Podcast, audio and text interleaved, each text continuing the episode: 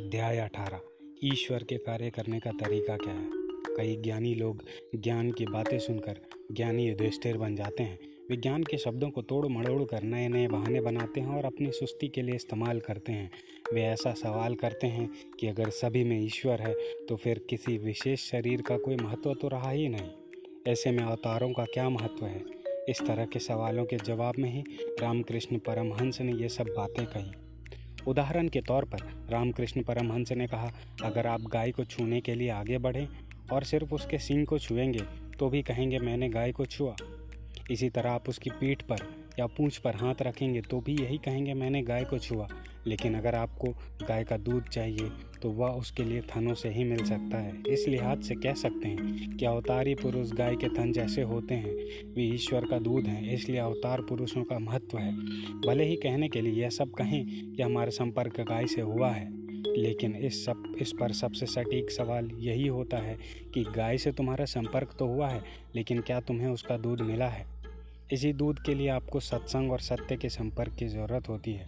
याद रखें, आपको इन शब्दों में नहीं अटकना है, बल्कि इनके पीछे छिपे अर्थ को समझना है। समझदार इंसान इन सब शब्दों में नहीं अटकेगा, बल्कि मुख्य बात पर ध्यान देगा कि साधु संतों को महत्वपूर्ण क्यों कहा गया है। श्री रामकृष्ण ने ईश्वर के कार्य करने का तरीका भी अपने शिष्य को बताया। उनके अनुसार ईश्वर चोर को कहता है जा उस घर में जाकर चोरी करो और फिर ईश्वर उस मकान के मालिक को कहेगा, सावधान रहना, तेरे घर पर चोर आ सकता है। ईश्वर का यही काम है। इस बात को ज़्यादातर लोग समझ नहीं पाते, इसलिए वे ऐसा सवाल पूछते हैं कि आप कहते हैं कि सब कुछ ईश्वर कर रहा है। लेकिन अगर ऐसा ही है तो दुनिया में इतना पाप क्यों है, इतना दुख और इतने अपराध क्यों हैं? और अगर ईश्वर ही सब कर रहा है तो इसका कारण क्या है? और ऐसे में सिर्फ़ पुण्य कर्म कैसे होंगे?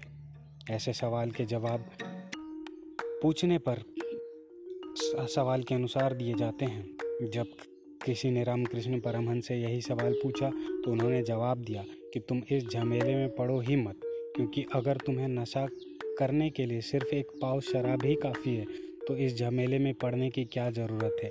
शराब खाने में कितने लीटर शराब रखी है तुम उसी में मस्त रहो, मतवाले रहो। यानी जितना ज्ञान तुम्हें मिला है, उस पर काम करो। बाकी किसी चक्कर में मत पड़ो। उन्होंने ऐसा इसलिए कहा क्योंकि उन्हें खुद हर धर्म की मूल बात का पूरा ज्ञान था, जिस मूल बात से इंसान को आत्म साक्षात्कार होता है। रामकृष्ण परमहंस उससे गुजर चुके थे।